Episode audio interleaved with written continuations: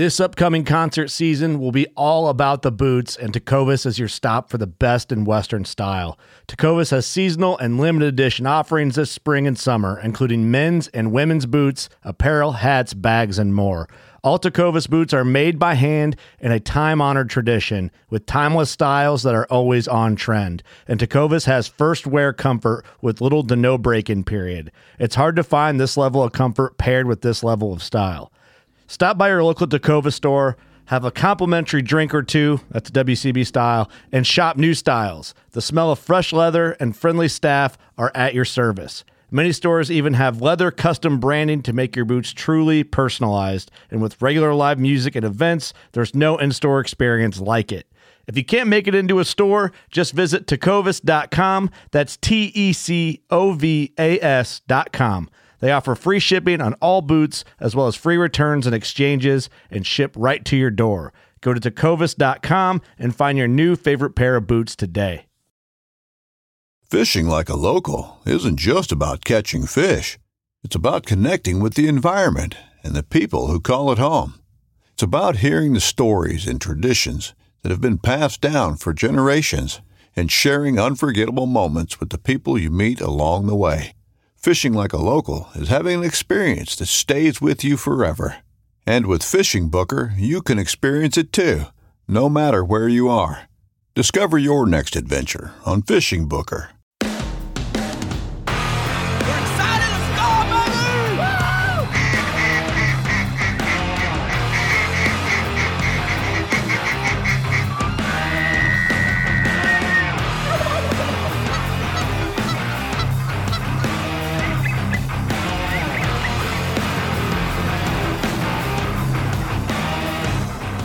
Right, guys, welcome back to part two um, of this next series of episodes with Jim Muller. It's ha- good to have him back on again, and uh, hope you guys enjoyed the last one.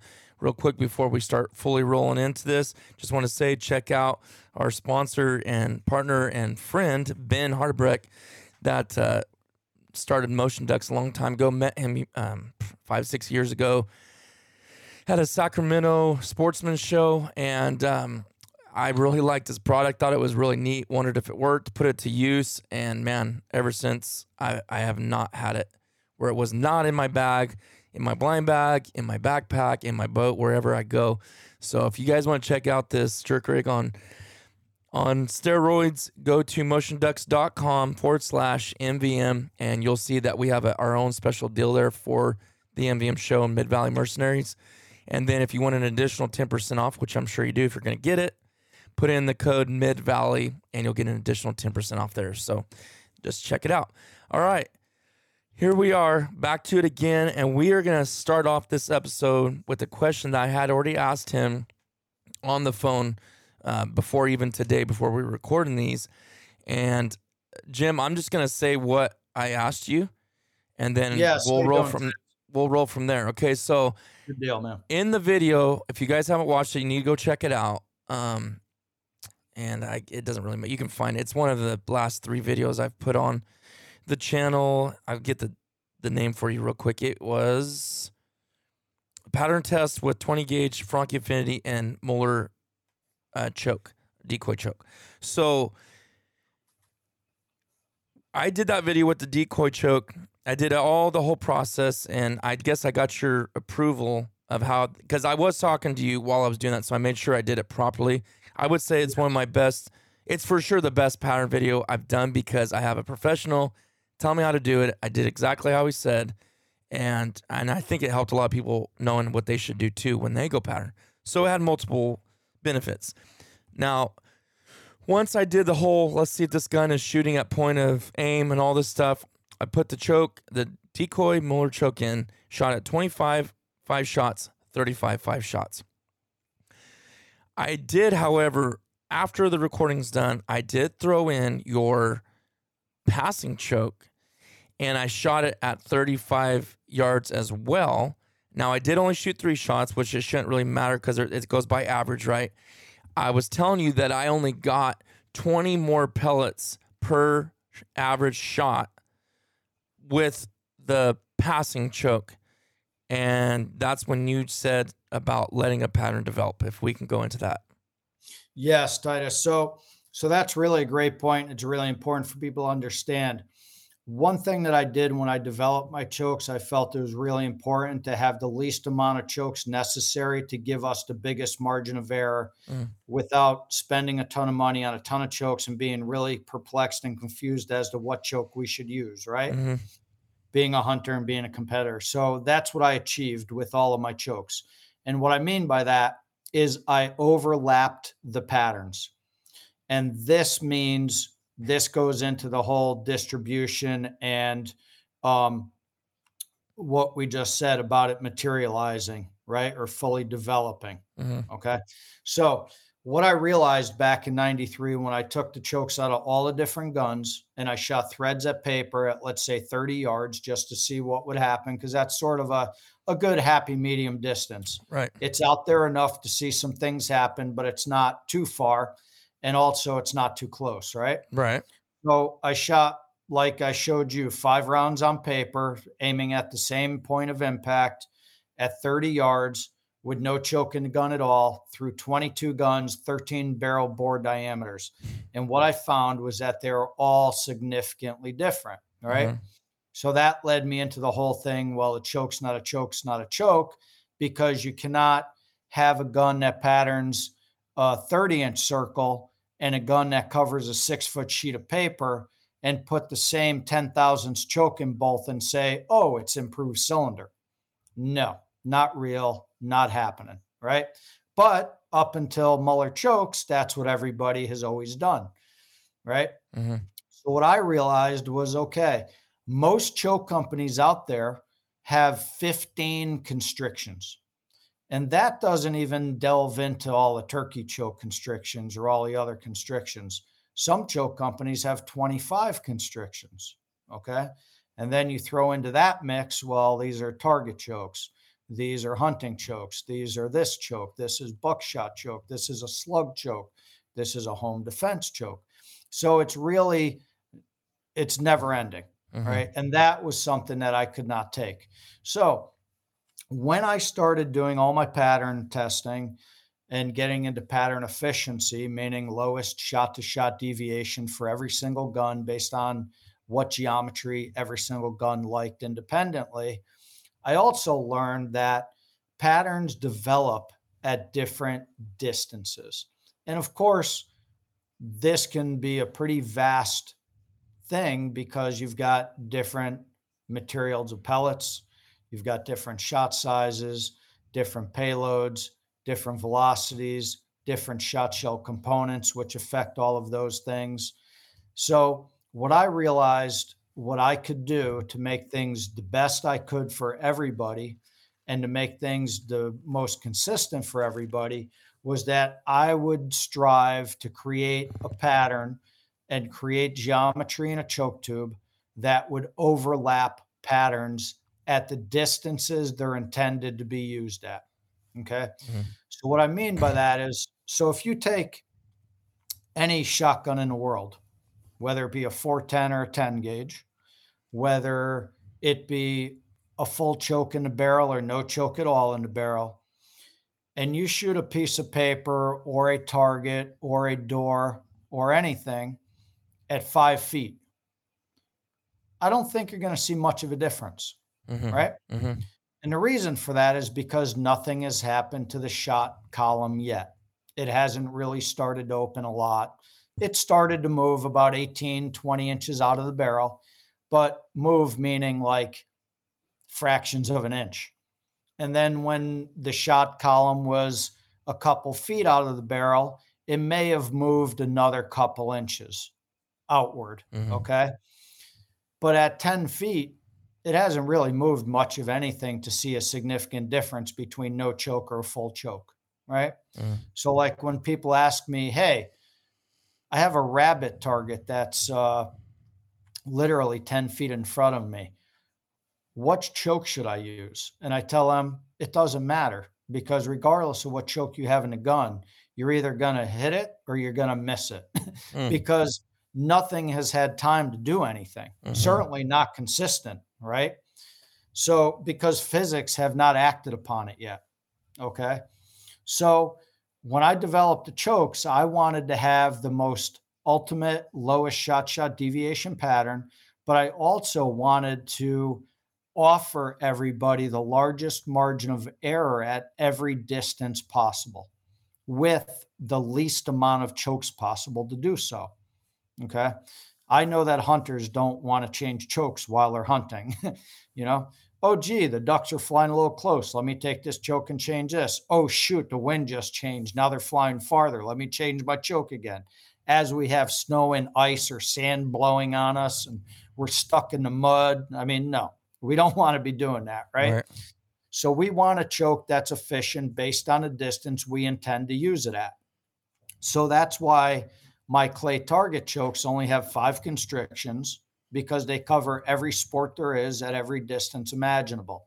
The reason I only have three constrictions in my hunting series is because you don't need more than that, mm-hmm. because you've got close, medium, and far, or shall we say, very close, mid range, and extremely far.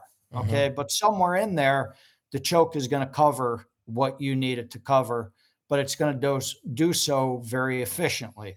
And the reason it's going to do so is because when I created the patterns, I made them overlap, meaning where one ended, the other one begins. Mm. Okay. To the best of my ability. Right. And the best that could physically happen based on all the different guns, all the different bore diameters, all the different barrel lengths, all the different ammo. Right. Ammo is a big factor in all this, right? Mm-hmm. If you're shooting double aught buck or if you're shooting, you know, target right. number nine, it's two totally different ball games, right? Mm-hmm. So, what I did was when I created the chokes, I started at the distances they're intended to be used at. So, like my decoy choke, I shot that choke from in your face at 10 yards all the way out to 40 yards. And in between all those distances in five to 10 yard increments, I evaluated them with all the different ammos and I tweaked every choke for every gun to give me what I thought would be the biggest margin of error at every distance between in my face out to 30 yards, mm-hmm. because that's what I intended the decoy choke to be used at. Hence the name of it, over decoys, right? That goes for whether it's a woodcock, a partridge, a wood duck, a ringneck, a mallard, a teal, doesn't matter, a Canada goose. If it's over decoys, which I consider to be inside 30 yards, that's the choke you're going to want. Now, the passing choke I developed for passing shots. Passing shots are going to be considered past 30 yards. Okay. Everybody's got their own definition of that. Maybe some people feel it's past 30. Maybe some people feel it's past 40. Maybe some people feel a passing shot's past 50. Whatever you feel it is, my passing choke overlaps the pattern where the decoy choke starts to become, shall I say, inefficient or not ultimate, mm-hmm. my passing takes over. Okay. Okay. So if, and then of course the UFO takes over where the passing takes over. If you were to shoot the decoy choke, the passing choke, and the UFO choke at 10 yards, they would all look very similar. The decoy choke may show you a couple inches bigger, but the deviation, shot to shot deviation, when you're not using the choke at the distance it's intended to be used at, your shot to shot deviation of the outer fringe is going to be very high. Mm. And the reason for that is because the choke has not created the pat it has not allowed the pattern to fully develop yet okay? Mm-hmm. or shall i say physics have not acted upon the shot pattern enough for it to be fully distributed or fully efficient or fully developed yet because of the choke that it went through. A choke is just a funnel right? So knowing that basically if you were to take my decoy choke and use it from in your face out to 30, 35 yards. You're going to see it out there very nice. Let's say between 15 and 35 yards. The deviation is going to be very low. The outer fringe is going to be consistent and it's going to be very efficient. The shot string is nice, it's developed. Um, everything, right? Mhm. So your hit to miss ratio is going to be maximized. Your cripple ratio is going to be minimized. Mhm. Okay, that's the goal. Then the passing choke takes over from where that decoy choke sort of ends. So my passing choke, I ask people to start patterning at like 35 yards Mhm. and go out to like 50. Okay. Now, of course, you have to think for yourself what ammo are you shooting? Mhm. Am I shooting lead target loads? Am I shooting steel target loads? Am I shooting steel hunting loads? Am I shooting bismuth? Am I shooting buckshot? Am I shooting triple B? Am I shooting TSS? Am I shooting heavy 12, Spheros 15, heavyweight 13? I mean, you need to try to figure out okay, this is the choke that's intended to be used at at this distance. The ammo I'm going to put through this is this ammo intended to be used at that distance? Mhm. You know, you don't want to take a UFO that's intended to be used with TSS or like a Boss War Chief or a lead tar- uh, lead turkey load. You don't want to take that UFO and go shoot steel sevens through it and pattern test it at 65 yards, Mhm. right? Mhm. Because we're not going to do very well with a steel seven at 65 yards, right? Mhm. So, what I intended to do and what I achieved was that I overlap my patterns at the distances I think that the choke should be used at. Mhm. I'm the inventor, I'm the master class shooter, I'm the one that I'm the ballistics expert. I did my best for you to be able to use these chokes based on where I intend to use them Mhm. right? So if you look at these shot patterns in slow motion, which is something that I intend to do in the future so people can see it for their own eyes, I want people to see what I'm talking about. And what I want people to understand is that every constriction, every gun, and mm-hmm. every ammo has a sweet spot. And that sweet spot may be over a period of 10 yards, it may be over a period of 40 yards, but there's sweet spots for every choke and every ammo combination. Mhm. So what I did was my decoy choke, my sweet spot is between in your face out to 35, regardless of ammo choice. The passing choke sweet spot is from 35 out to 50, regard, you know, depending on ammo choice. And my UFO is for beyond 50. Okay. Now, like we said in the last podcast, the thing that you cannot see is on paper. Mhm. You cannot see these things on paper because all you're seeing is a bunch of pellets going through a two dimensional piece of paper. You don't see the shot string and you don't see the deviation if you fire one shot on paper with one ammo, with one choke, with one gun at, say, 35 yards. Okay. So, what I always encourage people to do, if you insist on shooting patterns with my chokes on paper, what I urge you to do is take the ammo you choose to shoot inside 35 yards with my decoy choke, shoot paper between, let's say, 15 yards and 35 yards. But what I encourage you to do is fire five shots at the same point of impact, aiming at the same dot, and then do the pellet count in all of your quadrants, and then divide those quadrants by 5 Mhm. And the reason I asked you to do this is because there is such huge deviation in every shot shell on the market, regardless of who makes it. When you fire one shot, you are not, you have no idea what the next shot's going to be. Mhm. That's out of my control. That's not my choke. That's not the gun. That's the ammo. That's the pellet material, the pellet roundness, the pellet size, the pellet density mm-hmm. variation, the powder in the shell, the primer, the detonation, the hull, the crimp, the crimp depth, the, the taper at the end of the crimp, the thickness of the hull, the hull material. I mean, I could go, never mind velocity. I mean, Right. you know, we could get into that whole thing, but what I'm trying to what I'm trying to exemplify here and touch base on is the amount of variables is huge Mhm. just in that shot shell alone. I mean, give an example. We talk about how velocity is very detrimental or very beneficial to a shot shell, right? When I used to pattern Remington nitro loads, which are like one of the best known loads on the market, okay, target loads. I was getting deviation with two different chronographs that were very expensive. I was getting deviation of 125 feet per 2nd hmm That's huge. Yeah. I mean, when you look at some of the European shells like B&P, for example, Gamebore, um, there's another one that comes to mind. I'm trying to remember Bornaghi, or excuse me if I pronounce that wrong, but people I know will know. They vary like three to five feet per second.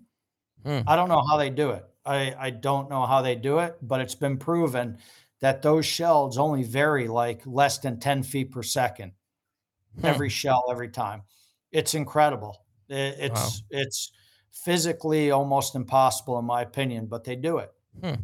so when you talk about 10 feet per second or less versus 125 feet per second that's huge difference right percentage wise hmm but these are the things that we're dealing with with ammunition. Never mind if you take a bunch of different ammos and you cut them open and you start to look at pellets, you roll them in a dish, you Mhm. measure them, you do hardness testing on them with a crush tool. I mean, all these different things, you're going to see wildly very wildly different variations across Right. the board. Right?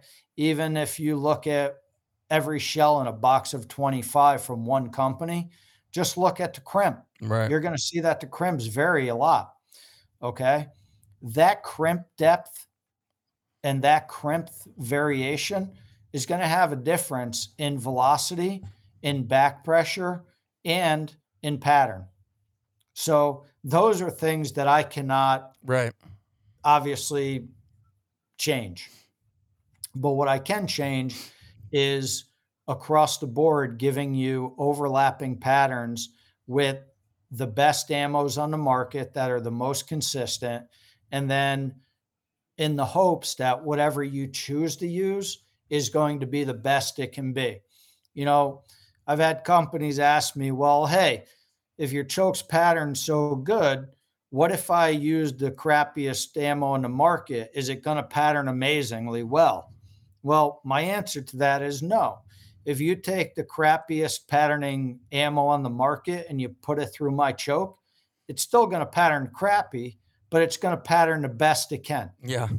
That's my answer. hmm If you take the best premium patterning ammo on the market and you put it through my choke, especially at distance, it's going to outshine anything else there is. hmm And that is going to translate to your higher hit to miss ratio and your lower cripple ratio, you Yeah. know? And this is what I've done. So to go back to your question about, you know, why was the passing choke at 35 yards only a few pellets more than the decoy choke? That's the reason. So now, if you were to take that same exact, and let me back up, that's awesome that you found that because that's exactly what I want you to find. I don't want you to have, let's say, 100 pellets inside a 30 inch circle at 35 yards with my decoy choke, which is exa- exactly what I want you to have, by the way. I don't want you to put the passing choke in with the same gun and same ammo and tell me that you've got a 100% pattern inside 20 inches because guess what? The difference between my decoy choke of giving you an efficient 34 inch pattern at 35 yards Mhm. and then for you to go to my passing choke and see a 20 inch efficient pattern at 35 yards, that's not what I want. I've given you a disservice if that's what you're finding because now you have a huge gap in efficiency Mhm. at 35 yards. Mhm. You're going from a big pattern that's got a good ratio to a pattern that you're going to be missing birds with Mhm. at that same distance when you go to my passing. That's not what I want you to have. I want you to see no difference at 35 yards because if I could give you that, I want to raise a flag and pat myself on the back. Mhm. right? Because it's difficult to do. So, what you're I- saying at 45 yards, that choke probably still looks the same as it did at 35. So at 45 yards, your passing is going to start to shine Mm. where the decoy choke is going to start to fall apart. Mm-hmm. Yep. Can I still kill a duck with my decoy choke at 45 yards with the right ammo? Heck yeah, I can. But my passing choke is supposed to do it better. Mm. Okay. But guess what? At 50 yards, at 60 yards, my passing choke is going to clearly outshine that decoy choke. Now, Okay. Jim, how? I know this is probably a geometry question, but is it all you changed in that is the internal circumference? Like, you did you make it smaller to do that? Like, how is that holding that longer? That's that's all it's it can be is possible, right? No. No. So, so this is what I learned back in '93 when I created what's called GSPG. I call it gun specific patterning geometry. That's my own thing. I invented that. The reason I invented that is because that's exactly what I learned. So, what I learned was when I took the chokes out of all of those guns and I shot them on paper, they patterned totally different.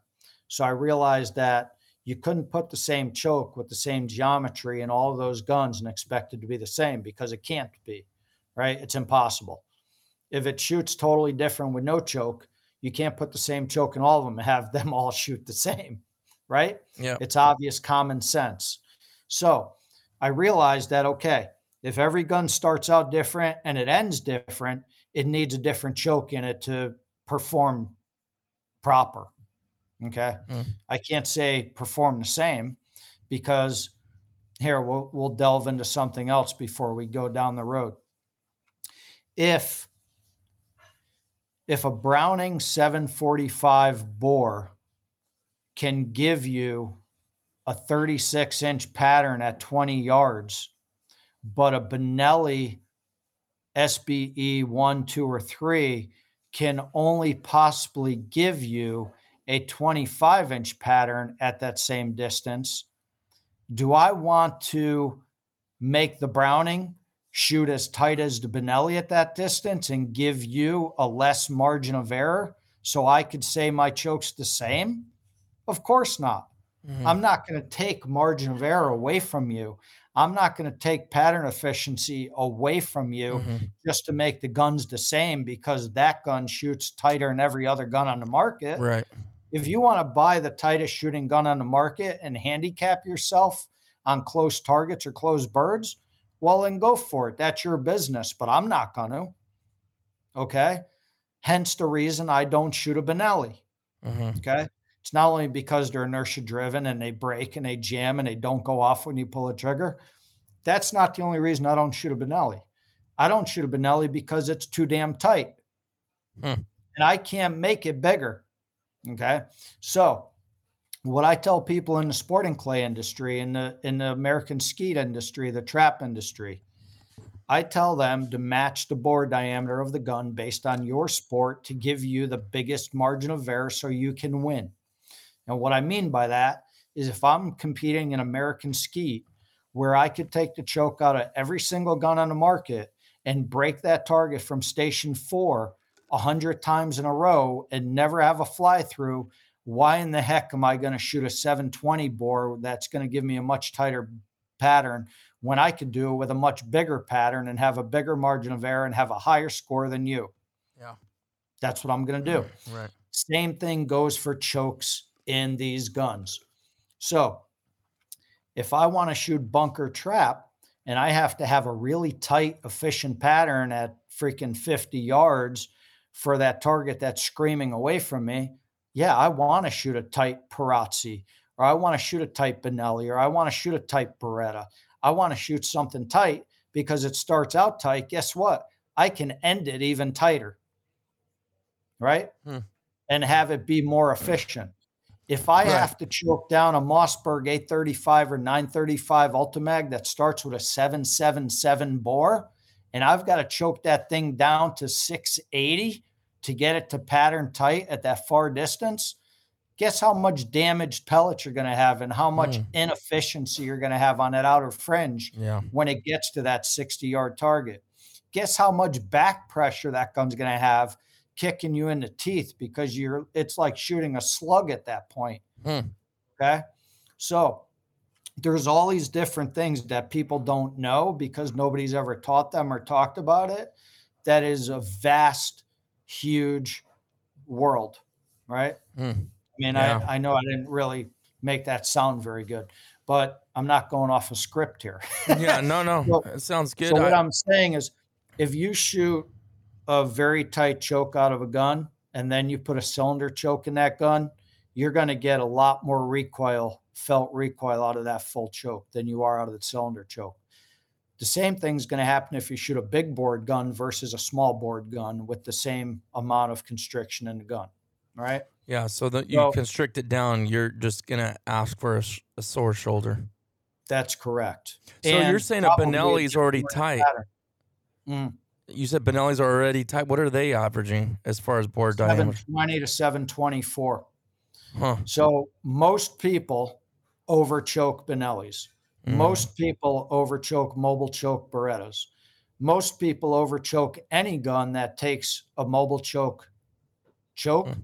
or a Crio Plus choke system because those chokes are made for a 18.3 to 18.4 millimeter bore diameter, which is basically 719 to 724. Hmm. Yeah, that's what I was telling you on my uh, on my uh, which maybe it's different because it's a 28 gauge, but I put the full in there, and then I, I I I'm pretty sure I was shooting something like the size of a golf ball up out to like I didn't I can't prove it, but from what I seen on the water and just things hitting birds out to like 25 30 yards so i end up putting them improved modified and i'm really now even seeing that on the water and shooting birds i'm like man i think i need to change that almost down to a mod because i mean it, Yes. it's it's Yep. tight So I don't have the chokes in front of me, and and you know what? This might make for a good podcast in the future, so people could see what I'm talking about.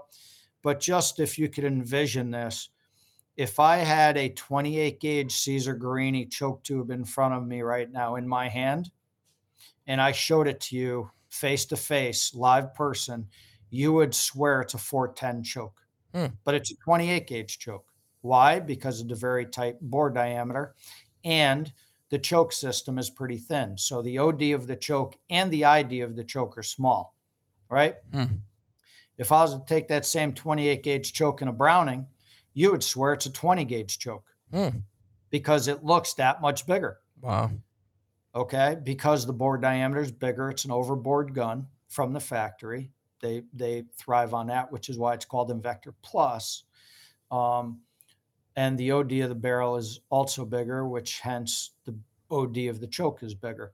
But this all translates to bigger.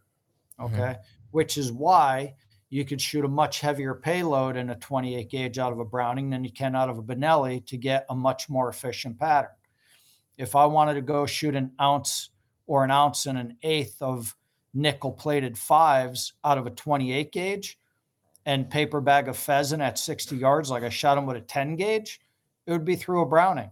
Hmm. It would not be through a Benelli or Beretta because trying to shove an ounce of lead through a bore diameter of a Beretta or a Benelli 28 gauge is not going to go so well. Hmm. It's too much shot. Hmm. Okay. So, hence the reason we get back into the whole square load thing, right? People Yeah. talk about a 28 gauge being a square load. No, it's not always a square load. It depends on how much your payload is based on the bore diameter of that gun. So, a three quarter ounce payload in a 28 gauge is pretty square in most 28 gauges, right? hmm Mm-hmm. an ounce and a quarter of lead shot is a square load in most 12 gauges. But of course, an ounce and a quarter payload that's a square load in a 725 Remington is not going to be a square load in a Mossberg 777 bore. gotcha Ain't going to be. yeah It's physically impossible. It goes against all physics.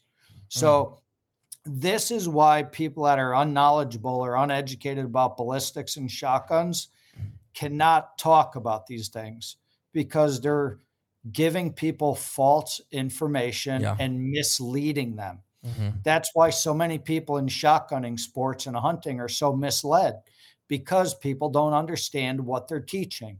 Mhm. They're just spewing false, obsolete information forward generations. Yeah. And that's why I'm out here to teach people because they don't know what they're talking about. So, so like obviously you can see how huge this is, right? Yeah. Just saying, oh, 28 gauge is a square load. That's wrong. No, it's not. That's like saying a 410 load is a square load. Yeah. Guess what? A half ounce of eight and a halves and most 410s is a square load. And I can break clay targets at 45 yards like he shot them with a 12 gauge.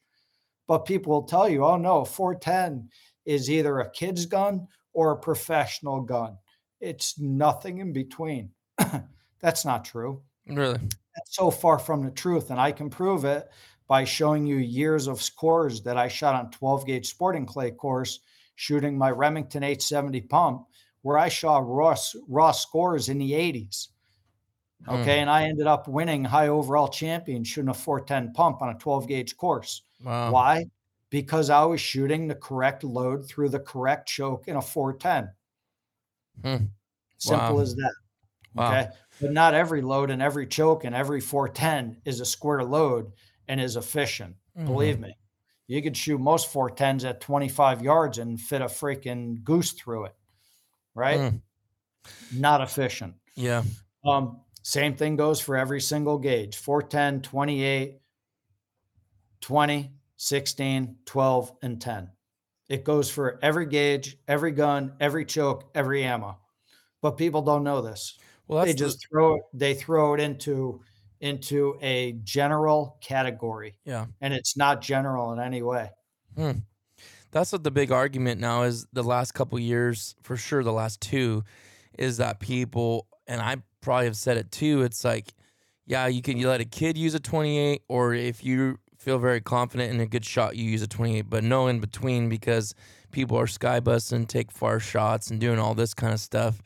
But I mean, that's that would be the reasoning we've had, you know, and conversations we've had. But Yes. I don't know what you would say to that.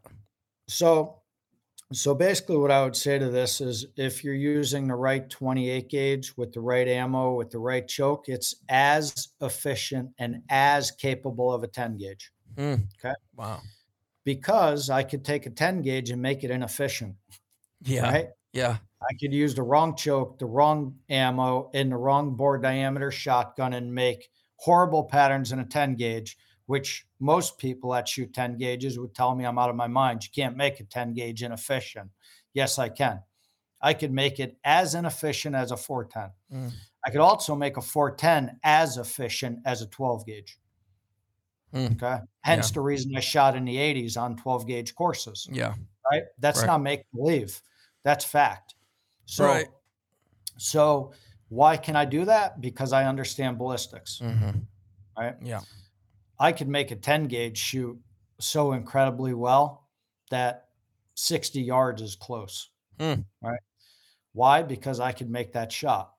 Yeah. And why? Because I understand ballistics and I've shot millions of rounds in my lifetime. hmm So I practice on 100 yard targets on sporting clay courses. So, yes, that's why I can do that. Mhm. 60 yards is close.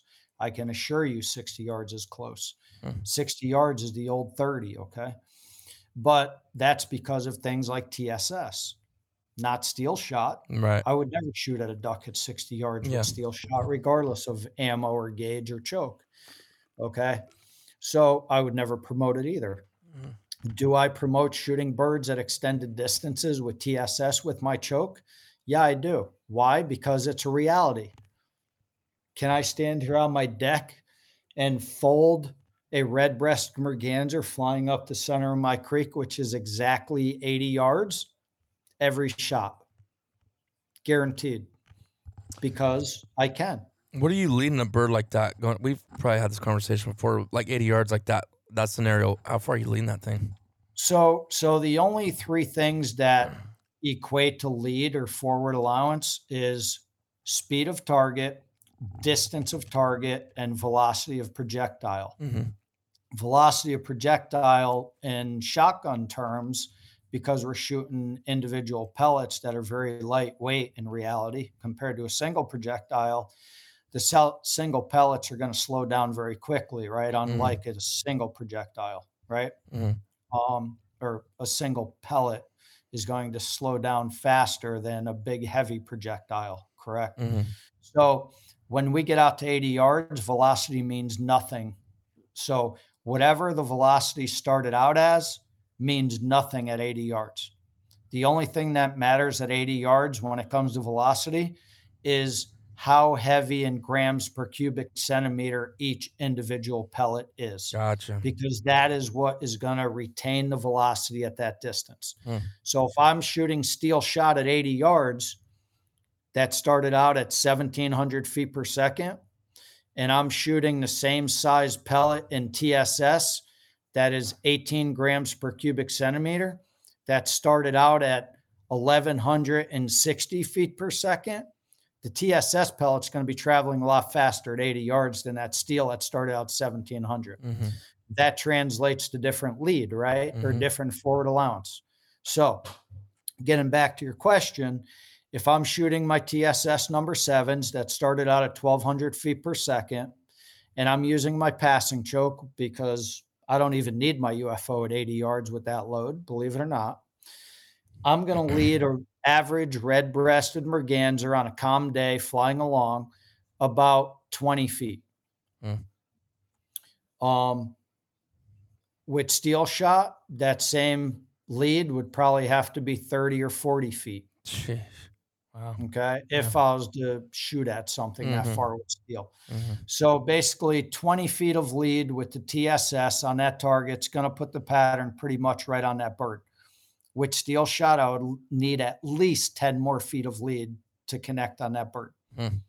If if the T, if the aluminum aluminum if the steel shot had enough retained energy and pattern efficiency to actually kill Right. a bird at that distance, which it does not. Yeah. But I'm just using it as an apples to apples Yes. thing. Yes. Yeah. Okay. So, so yes, TSS number seven, never mind number six or bigger.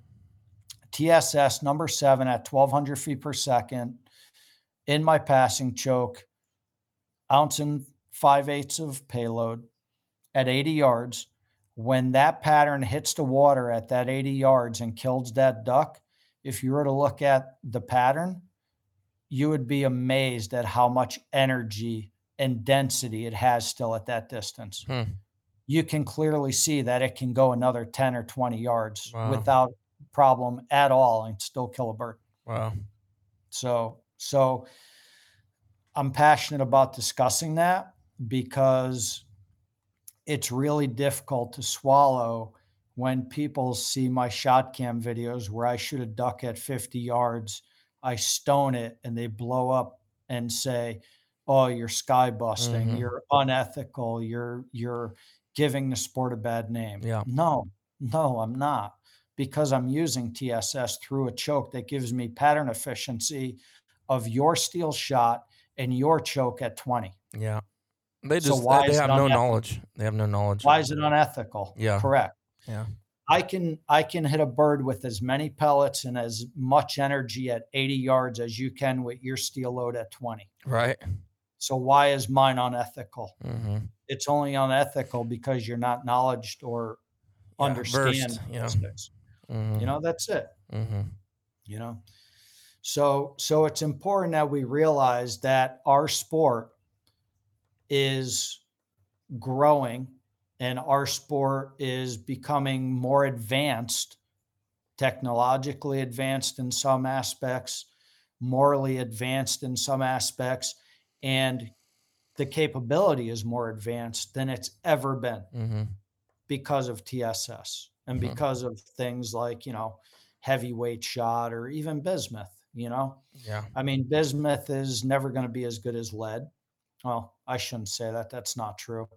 Certain bismuth is as good or better than some lead loads. Mm-hmm. Okay, I've proven that.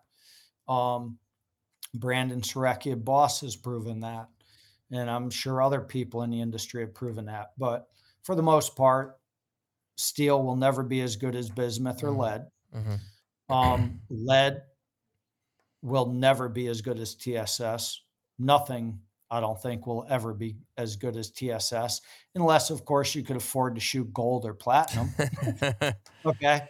Which I don't really, unless you live in Dubai, I don't think they are going to do that. Yeah. All right. So I think I feel based on knowing the element chart very well and the periodic tables, I think that pure tungsten of 18 grams per cubic centimeter, and and there's some pure tungsten that can go a little heavier than that. I think that that will ballistically be the heaviest we ever go because of affordability, hmm affordability, and also production. Yeah. You Yeah. know, nobody's going to make gold shot. No. Nobody's going to make platinum shot. Nobody's going to make shot out of uranium. okay. So, so TSS, I think, will be the cap and the upper limit of what we ever shoot in a shotgun. And um, with TSS, with the proper choke, it is capable out to 100 yards all day long. Mm. It's capable well beyond 100 Yeah. um, with the right size shot and with the Right. right. So, but I'm not going to sit here and, and promote, you know, that people go out and shoot at live birds past 100 yards. Yeah. Can you do it? Yes. Yeah. Should most people do it? Oh, no. Hell no. most people should not attempt it. No. Right. Right. So, Well, um, I gotta. I hate to kind of end this, but I definitely got a bunch of stuff I gotta do, and I know you're a busy, busy guy too. So, yep. thank you once again um, for sharing your knowledge with us, and I, as always, enjoy every every single second of it. And I know Thanks, we'll be coming on some more. I'm I'm getting ready to get some more uh, time and more shots through the choke uh, here coming up for the next couple weeks. Some busy schedules for duck hunting, so I'm I'm really excited. I'm actually been using the decoy choke. Going to be using the passing a little bit here. What we got planned, some big bigger water hunting. So, anyways, I'll let you know how it goes, and uh, hope your season continues to go go as well. Yeah, it's going to get good. And, and, you know, when you're out there and, and you're hunting, um, especially birds over water, water where you can see the difference, or if you're shooting a cripple or whatever have you, you know, when you get out to those, that 35 to 50 yard mark, you know, don't be afraid to use the decoy choke and then use the, pa- the passing and sort of a side by side comparison. Mm. So you can s- see and understand what I'm, I'm saying. I, well, I, oh, I definitely going to. I want to see Yeah. it. Yeah. He'll probably be It's in. efficiency. Yeah, he'll be in one of our. He'll be in our hunt video, I guarantee. Because I definitely want to. I want to test that out and see that. It's a good, good time to do it. Good place to do it while you're out there in the field. Good so, man. And then uh, in a future podcast, maybe we could touch more base on the differences between the passing and UFO, with the different shot types and ammos, because that's something that people need to really understand. Because I have a lot of people buying the UFO because, as you said, they want the tightest choke, but they don't. They don't want the tightest choke, and I want to explain why. It's Yeah. really important that people understand it. Okay. All right. Well, thanks again, Jim. I appreciate your time. You got it, Titus. Thank you, brother. Thanks everybody for listening and we'll see you guys on the next one.